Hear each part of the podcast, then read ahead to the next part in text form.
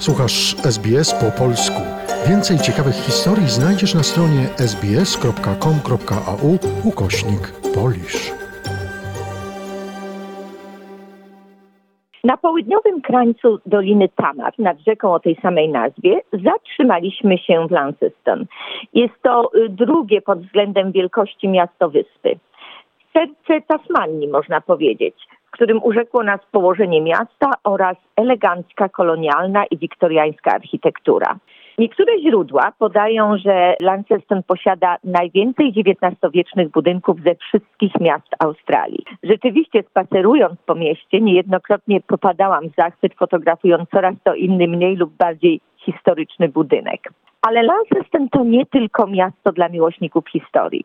Ci, co kochają naturę i przyrodę, koniecznie powinni wybrać się do Cataract Gorge, wąwozu Cataract, który jest jedną z głównych atrakcji miasta. My dostaliśmy się tam wyciągiem krzesełkowym, z którego rozpościerał się przepiękny widok na park i na słynny wiszący most Aleksandra.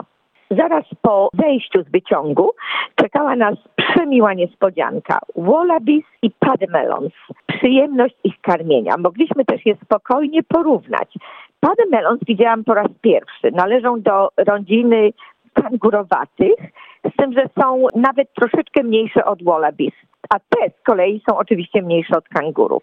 W Cataract Gorge jest wiele spacerowych ścieżek z przepięknymi widokami. Po obejrzeniu mostu Aleksandra wybraliśmy się na długi spacer ścieżką przy wodzie, podziwiając niesamowitych kształtów skalne ściany. Ta niezwykle malownicza droga zawiodła nas do rzeki Tamar i do miasta, w którym oprócz cudownej architektury zachwyciło nas i jedzenie, bo Launceston to również miasto smakoszy. Następnego dnia wyruszyliśmy na zachód do Parku Narodowego Cradle Mountain. On tak naprawdę nazywa się Cradle Mountain Lake St. Clair. Udało nam się dostać miejsce na nasz domek na kółkach w Cradle Mountain Caravan Park, pięknie położonym na skraju wpisanego na listę Światowego Dziedzictwa Parku Narodowego. Praktycznie z okien campervana mogliśmy podziwiać piękno i dzikość przyrody oraz jej mieszkańców.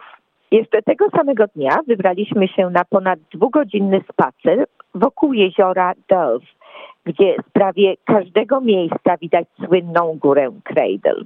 Potem obowiązkowy postój przy Wayne Doffers Chalet, skąd rozpoczyna się słynny Overland Track.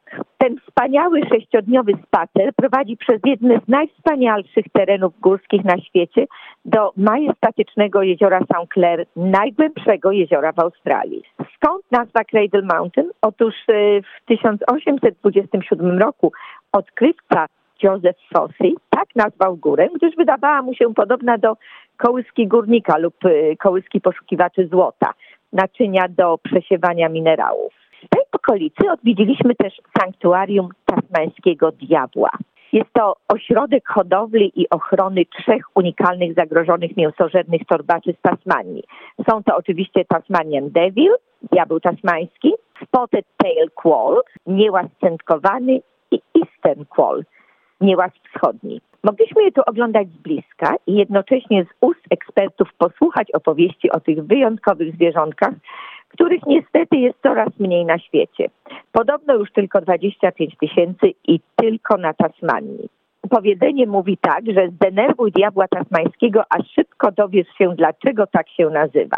Gdy czuje się zagrożony, pokazuje ostro zęby i przenikliwie wyje lub nawet warczy. Mieliśmy okazję zobaczyć i usłyszeć dwa tasmańskie diabły walczące o jedzenie i opozycję na swoim terenie. Nie chciałabym się znaleźć w ich zasięgu, zwłaszcza, że nie marnują nic ze zdobytego posiłku. Jedzą kości, włosy, organy, nawet zepsute i zgniłe mięso. Te padlinożerne zwierzęta mogą podróżować do 16 kilometrów w ciągu nocy, aby znaleźć pożywienie. W XIX wieku tasmańscy rolnicy próbowali wytępić tasmańskiego diabła z bardzo prozaicznych powodów. Po prostu zabijały niektóre zwierzęta hodowlane. Zjadały też wszystko, co było zabite. W tej chwili są gatunkiem chronionym, ale ich przetrwanie jest zagrożone.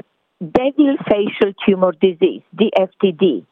To diabelska choroba nowotworowa twarzy. Jest to choroba zakaźna, odkryta w połowie lat 90. XX wieku. Niestety, ale zwierzaki zarażają się dosyć szybko poprzez walkę, poprzez łączenie się w pary. Wokół głowy i szyi tworzą im się guzy, które się bardzo szybko rozrastają. Przez to zwierzę ma trudności z jedzeniem i może umrzeć z głodu już w ciągu sześciu miesięcy od pojawienia się symptomów. Dziesiątki tysięcy tasmańskich diabłów zmarło z powodu DFTD. Tasmańskie diabły swoje imię zawdzięczają wczesnym europejskim osadnikom, którzy słysząc nieziemskie krzyki i warczenie udali się do buszu i znaleźli zwierzę o czarnej sierści, z czerwonymi uszami, szerokimi szczękami i dużymi, ostrymi zębami. Czyż mogli nazwać je inaczej niż diabeł? Tasmański diabeł.